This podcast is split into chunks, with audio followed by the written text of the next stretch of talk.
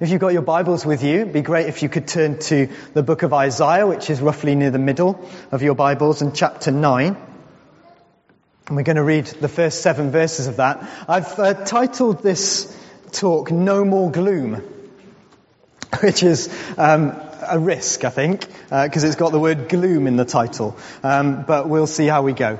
Um, earlier on today, it was the light shines, um, but I've turned it into no more gloom because I felt that was what was uh, really kind of on my heart. So uh, let's just uh, run with it and see what happens.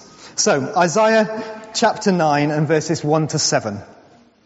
But there will be no more gloom for her who was in anguish.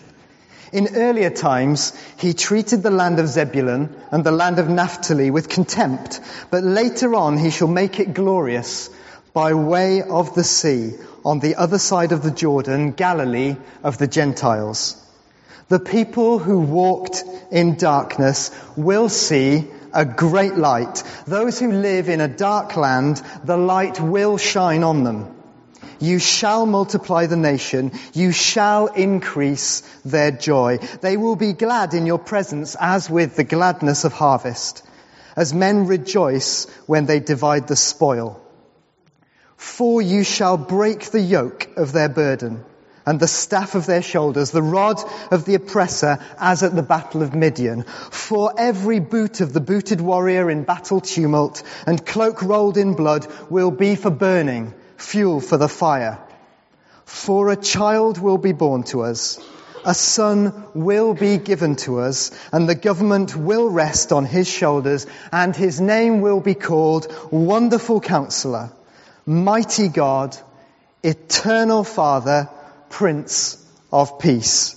There will be no end to the increase of his government or of peace on the throne of David and over his kingdom to establish it and to uphold it with justice and righteousness from then on and forevermore. The zeal of the Lord of hosts will accomplish this. Pretty good stuff.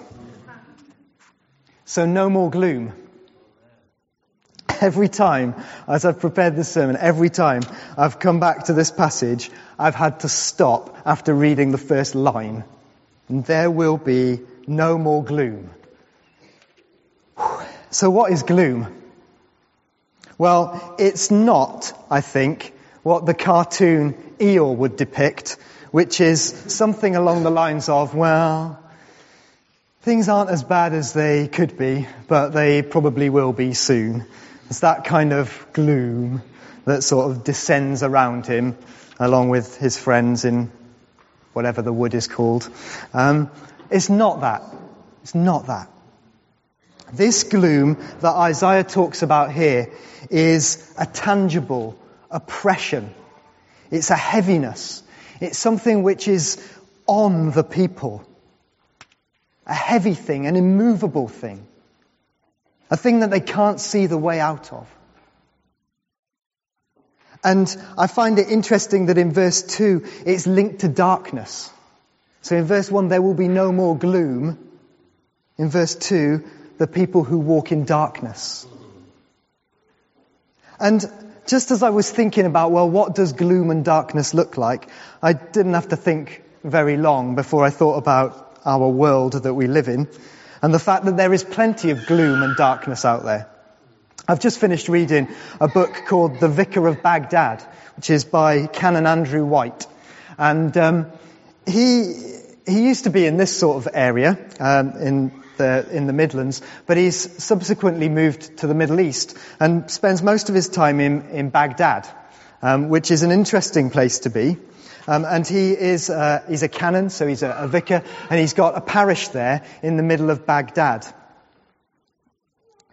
His story is quite incredible, but the thing that struck me about it is that he has had this church, been overseeing this church, and gathered hundreds and hundreds of people to this church in the middle of what can only be described as a pretty desperate nation.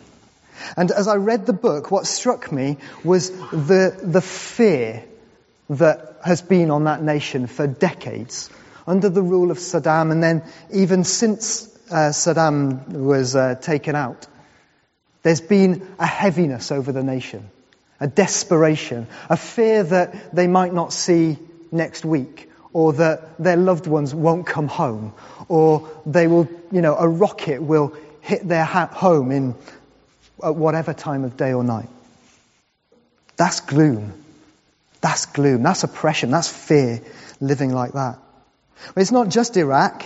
I saw this tweet earlier in the week. World Food Programme suspends critical food aid scheme for over 1.7 million Syria refugees.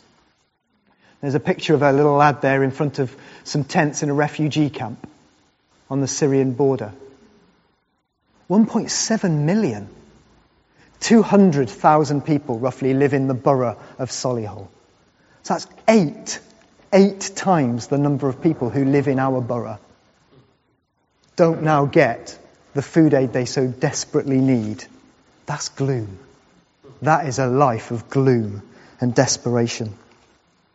Last Saturday, I was in a supermarket and happened to bump into uh, a friend. I haven't seen him in years. And uh, he now works for Trussell Trust Food Banks, who organise food banks around the nation. And I just asked him how things were going, and he said, Work is going great. But that's a bad thing, because it means that the need, therefore, is great and greater than it ever has been. And it just made me think as I was doing my shopping that some of us will be worrying about where we need, where we can store the extra food in our homes for the friends and relatives that might be coming over the Christmas period. And yet there will be many people in our nation who will be worrying whether they have any food in their homes this Christmas. There is plenty of gloom out there. Plenty of gloom out there, and I could go on with examples. But this passage starts, but there will be no more gloom. that kind of sticks in the throat. Thank you. Yeah, I'm excited too. Um, it kind of sticks in the throat a bit because there is, there is a mismatch, therefore, between what we see on our doorsteps and on our TV screens and what we see in the passages of God's Word. There will be no more gloom. Now we know that ultimately, yes, there will be no more gloom. But I think there's a much more present reality as well that this passage speaks about. And so this line, there will be no more gloom, says to me, there will most certainly be an end to the gloom that there currently is. And that is good news. And Isaiah illustrates it now um, with this particular group of people. So I'm going to give you a little bit of a history lesson. Um, now, Rob kind of touched on this passage last week. So if you didn't re- uh, listen to his his sermon about positioning and the, the significance of the geography of this, I'd refer you to that. But I'm just going to give you a little bit of background to it as well. But let me read verse 1 of Isaiah 9 again. It says, uh, But there will be no more gloom for her who was in anguish. In earlier times, he treated the land of Zebulun and the land of Naphtali with contempt. But later on he shall make them glorious by the way of the sea on the other side of the Jordan, Galilee of the Gentiles. Okay, so that's verse 1. And I think the thing that I want to say there is that Naphtali and Zebulun are two of the twelve tribes of Israel. And when Israel went over into the promised land, they were led over by Joshua into the promised land, they conquered the land, and the land was divided up into portions. And every tribe of Israel got a portion, apart from the Levites, and that's another story. But anyway, the rest of them all got a portion. And Zebulun and Naphtali, therefore, were given regions of the land that they were to inherit, that they were to live in. By the time we get to what Rob preached on last week, which was Jesus' ministry into that area, the land of Zebulun and Naphtali was known as Galilee. Okay? And these tribal distinctions of the regions had kind of disappeared, given way to this more national and therefore regional within it background. So that helps to give a bit of background there. But I'd like you to turn, um, or look at the screen because it's going to be up there, to 2 Kings chapter 15. And verse 29 says this In the days of Pekah, king of Israel, Tiglath-Pileser, king of Assyria, came and captured Ijon and Abel Bethmaachah and Janoah and Kedesh and Hazor and Gilead and Galilee and all the land of Naphtali, and he carried them captive to Assyria. So there's a map, and you'll notice that the first few names, so Ijon, Abel Bethmaachah, Janoah, Kedesh, and Hazor, are towns right in the north of the land of Israel. And my guess is that they're listed in the order they were conquered. From north, northernmost to southernmost, as the Assyrians kind of came in through the north, through Syria, and into the northern territory of Israel. Okay. Gilead, the arrow goes straight across. That is the land that is on the east of the Jordan. That was known as the land of Gilead. And Galilee is that whole region there um, to the north. And if that was a tribes map of how the tribes were overlapped, then Galilee would cover pretty much all of Zebulun and Naphtali, which are mentioned in the passage, and most, most of Issachar as well, which was another tribe. So why am I saying all that? Well, I'm saying that because although we know that Israel was taken off into captivity into Assyria. That happened in 722 BC. This verse happened in 733 BC, a whole decade before. So what happened was the Assyrians started to spread out their empire, and they started within Israel by taking away this northern territory. The rest of the nation had a decade left still in the Holy Land. These people were carted off. They were treated with contempt by God. That's what Isaiah describes it as. So no wonder these people are gloomy people. They've not only gone into captivity, but the rest of their nation hasn't come to their aid. In fact, they've been abandoned not only by their people, but by God. He treated them with contempt. This land of Naphtali, this land of Zebulun has gone. The people have gone. And for a whole decade, they're basically kind of lost, if you like, because they're in captivity and the rest of the nation is still back where it was. And so these people have experienced a loss of absolutely everything. Their property has been seized, their family has been dispersed or killed, their community no longer exists. Their possessions, they won't have any, maybe apart from the clothes they wear on their back. Their livelihood gone.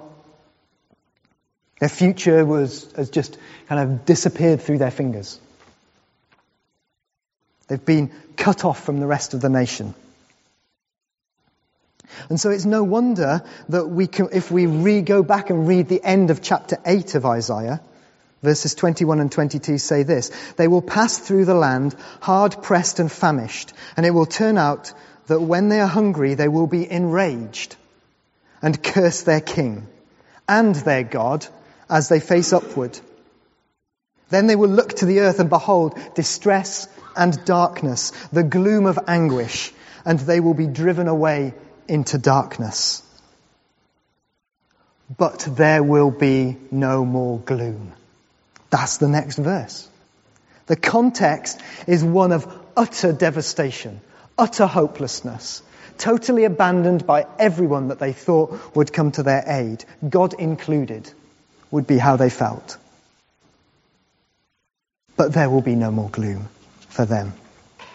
God is going to turn things around. And instead, He's not just going to restore them, but actually, they're now going to be at the forefront of blessing. Later on, he shall make them glorious, verse 1 says. You see, when God restores, he doesn't just give back. He gives back over and abundantly more.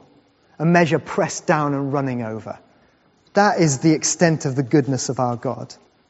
And it is to these people, these people who were the first to be sent off into captivity, these people who were the, the, the ones to be abandoned, it is to them that the light comes first. That's what Rob preached on last week. That Jesus goes to this region and that's where he begins his ministry. Isn't that amazing?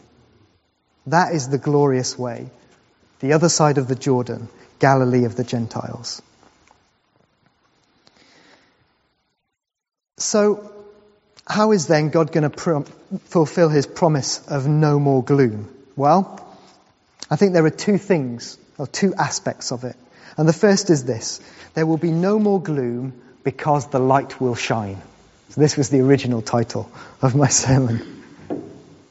The presence of light dispels darkness. Of that, there can be no doubt. And uh, I thought about all sorts of experiments we could do by turning all the lights off because it would be dark now at half four or whatever, and like a candle, how much light. But I thought, no, won't do that. But I will tell you this story. Joseph, our four-year-old, has a clock. It glows blue in the dark because it's night time and there are stars on it that gradually count down until the sun comes up in the morning at the time you set and it goes yellow. Well, sometimes when he has to sleep in our room, if we've got relatives round or we're on holiday and we're all in the same room, that sort of thing, we have to have the clock there as well because otherwise at four o'clock in the morning you get a, so is it time to get up yet? So at least if the clock's there, he knows how the clock works. But the clock is so annoying. It glows blue. That means that the light, the, the room isn't dark anymore because there's this annoying in the corner. You can't have darkness if you've got light. It just is impossible. Light dispels the darkness, gets rid of it. And what I think is described in this passage is not just a light being turned on, but this is an invasion of light. This is an explosion of light. This is, this is something of absolutely immense magnitude. This changes the whole of history, this light.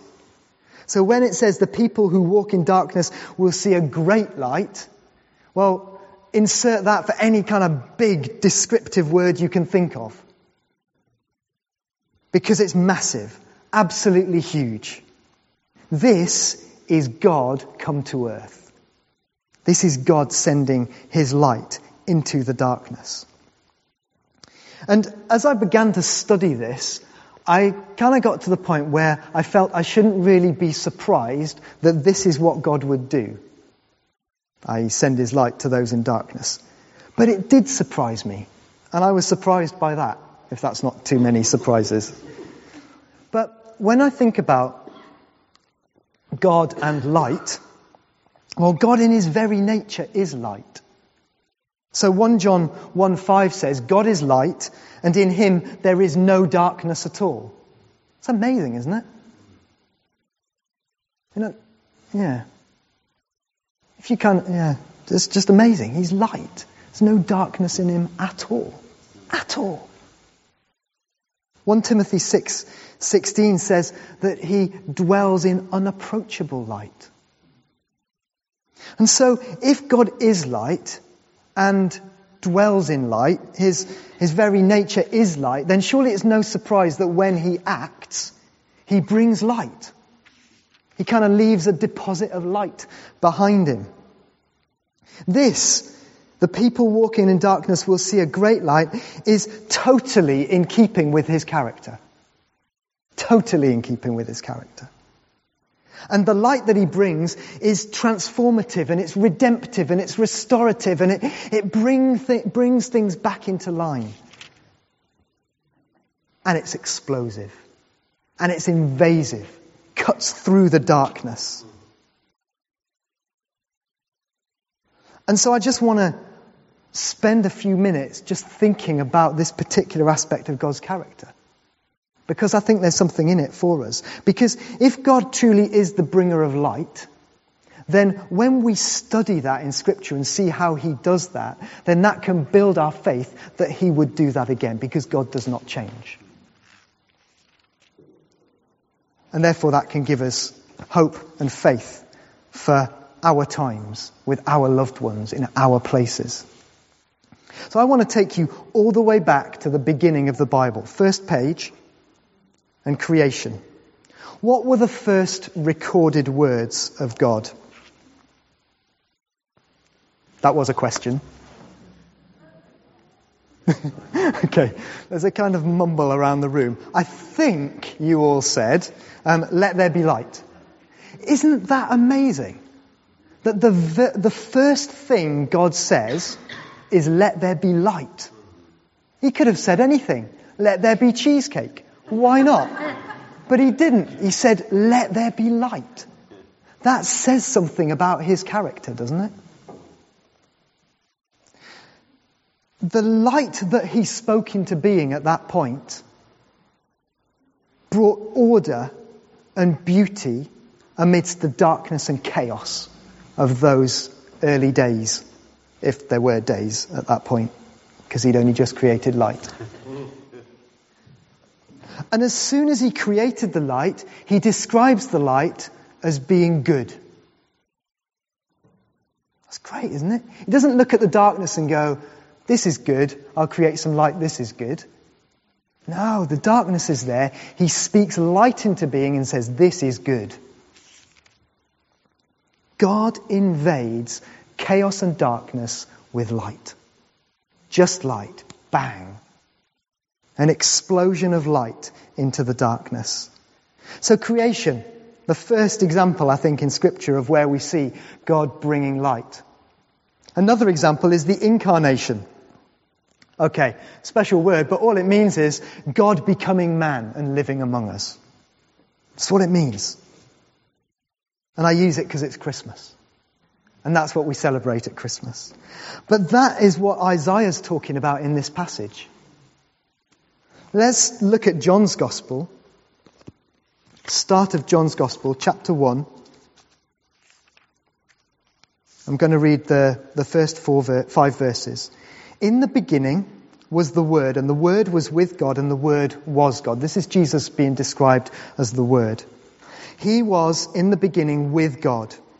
All things came into being through him, and apart from him, nothing came into being that has come into being.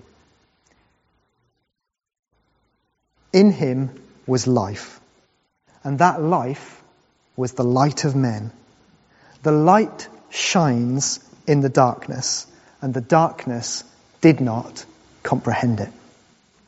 Amazing, isn't it? That Jesus coming to earth is described as the light shining in the darkness.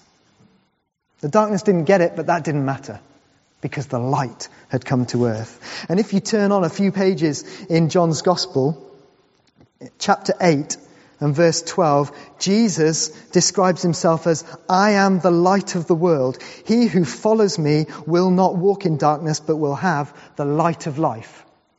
That's why the light spoke into the darkness, because he was the light of the world. That's who Jesus was. And so when we say about the incarnation, all we mean is that God sent his light in the form of Jesus. Jesus, the light of the world. The message of Advent is that the light of the world has come. And that verse that uh, Beck read out earlier is also in my notes, so I'll read it again. Um, because the tender of mercy of our God, with which the sunrise from on high will visit us, to shine upon those who sit in darkness and the shadow of death, to guide our feet by the way of peace. The sunrise from on high. That is Jesus, the light of the world. And that is what the New Testament writers apply this passage in Isaiah 9 to. That there is a light shining in the darkness. So God acts with light at creation. He acts with light at the coming of Jesus or the incarnation. He also acts with light in our salvation. 2 Corinthians 4 and verse 6. I've had a lot of special time in this verse the last month.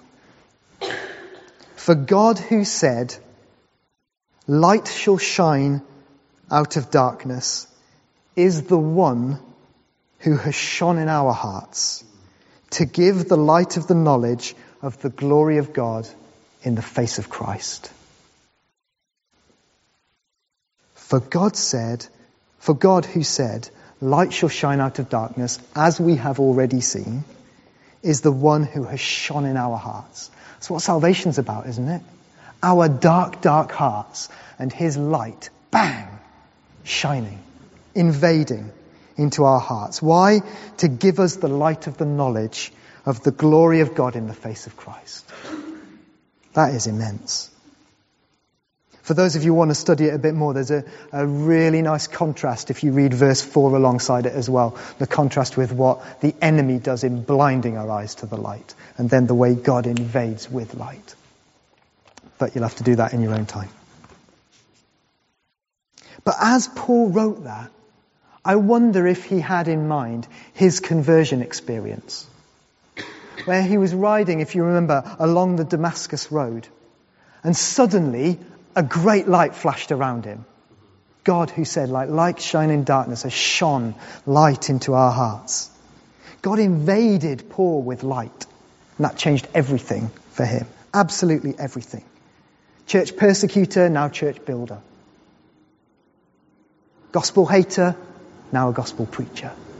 Just the transformation was total.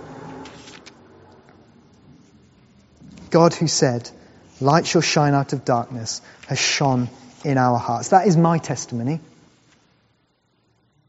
That God shone a light in my heart. I didn't do anything to generate that. I was far from him, but he shone a light in my heart so that I could see the glory of God in the face of Christ. So we see God acting bringing, sending light at creation, in the incarnation, in our individual salvation, and as well in consummation, which I've uh, just meaning the consummation of all things, the wrapping up of all things at the end of the age, when things are perfected and completed. Revelation 21 gives us a picture of this. This is the day when all things will be as they should be. This is the, the time when everything will be brought into line, the consummation of all things. Revelation 21:22 I saw no temple in it that is the new Jerusalem for the Lord God the almighty and the lamb are its temple and the city has no need of the sun or of the moon to shine on it. Why? For the glory of God has illumined it. And its lamp is the Lamb. Never seen that before. The nations will walk by its light, and the kings of the earth will bring their glory into it. In the daytime, for there will be no night, its gates will never be closed, and they will bring the glory and honor of the nations into it. And verse 5 of the final chapter of the Bible. And there will no longer be any night, and they will not have need of the light of a lamp, nor the light of the sun, because the Lord God will illumine them, and they will reign forever and ever. Oh, the Bible is bookended with light. Into the darkness, at the very beginning of time, God speaks, let there be light. And the end of the age is wrapped up with the light. And there is no need of any other light at all. I find that amazing. Sorry, I'm laughing because my notes now say no room for gloom, which is just rubbish. But it's true. No room for gloom in heaven. There's no darkness. Now we have just sung a song, Our Father who art in heaven, and the line that we repeat is, um, on earth as it is in heaven. What is it like in heaven? There is no gloom. Why not? Because He is the light. There is no room for gloom.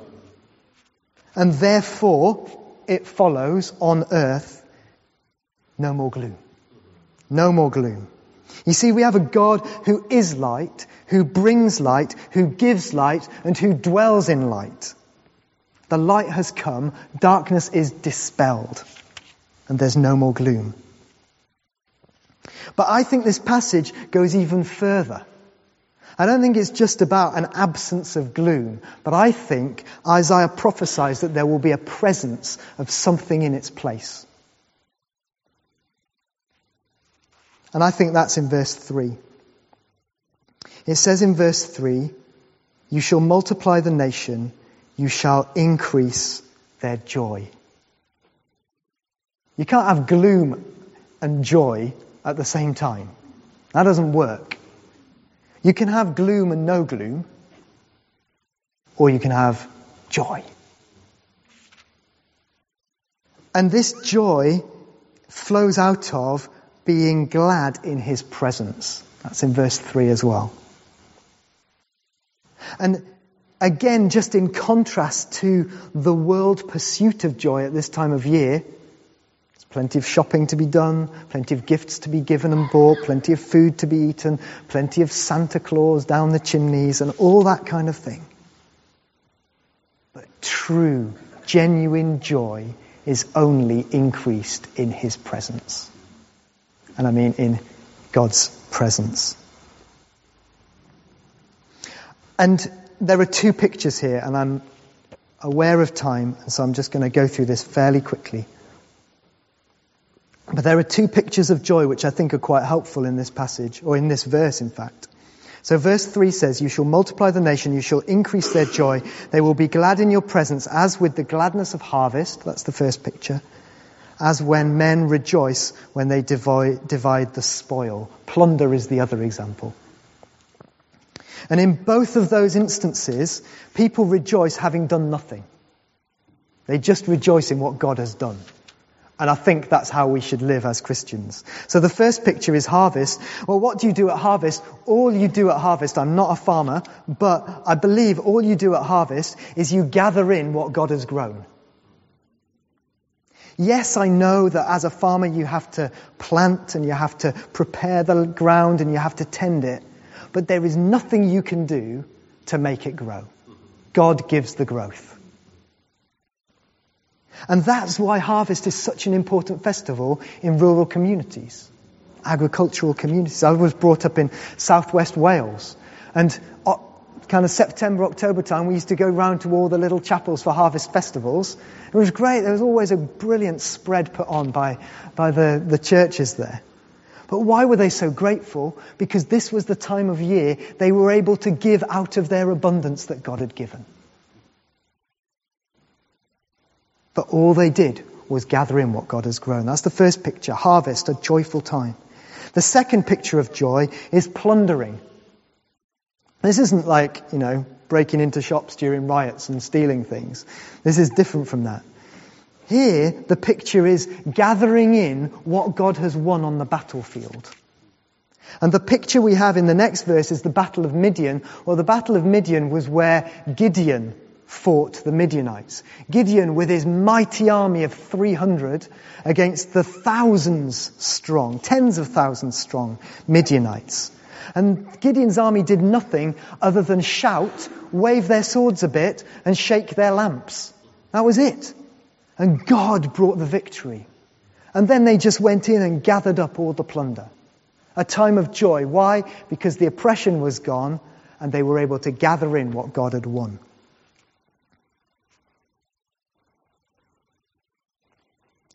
The joy that we have is joy in His presence, and it is joy because and only because of what He has won for us. That is what the light coming does. It dispels the gloom and it leaves a deposit of joy in His presence. And so we can reap the rewards of it. That is, that is incredible. That is incredible that we just walk into the victory that he has won and we gather up the spoils, we reap the harvest. So, what does this mean for us? Well, I think it means that as we go through Advent, and as we think about Jesus, the light of the world, coming as a baby, we can worship. We can worship because he did that for us. He shone a light in the darkness so that he could shine a light in our darkness. He has lifted our gloom. He has brought us joy. And that is worthy of our worship. But also, I think it can build faith in us. Because as I started off by saying, this is a gloomy world. But if God is as God is in our Bibles, then we can expect Him to bring light again and again and again into any and every situation. And so that should give us faith to pray for situations where we see gloom. And so I've been watching the news differently since I've studied this. There's gloom. That poor woman in Bristol who, who went out with her baby. What was going on there? You just pray, God break through the gloom. That, why would people do that? But God can break through the gloom and instead He can bring rejoicing. He can do that. He can do that. When we see the refugees and the pictures, and no doubt they will be across our screens this Christmas time, we can pray, God, would you, those who were treated with contempt, would you not make the way glorious and bring joy as you shine a light into their darkness? So it can bring faith in us, build faith in us.